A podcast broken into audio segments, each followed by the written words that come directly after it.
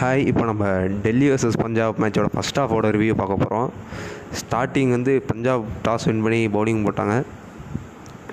First Delhi சுமாரான start start பண்ணாங்க. Dhawan duck out ஆனார். தேவையில்லாத ரன் அவுட் அது.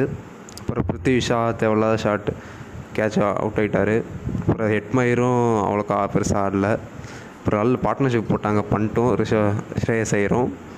But Pant on inside edge ஆகி அவுட் ஆகிட்டார் போல்ட்டு அடுத்த ஓவரே ஸ்ரேயஸ் ஐயரும் அவுட் ஆகிட்டார் ஒரு கட்டத்தில் நூறு ரன்னே அடிக்க முடியாமல் இருந்த அடிக்க முடியாது நம்பிட்டு இருந்த டெல்லி ஸ்டாயினின்ஸ் வந்ததுக்கப்புறம் வேறு லெவலில் ஆடினார்.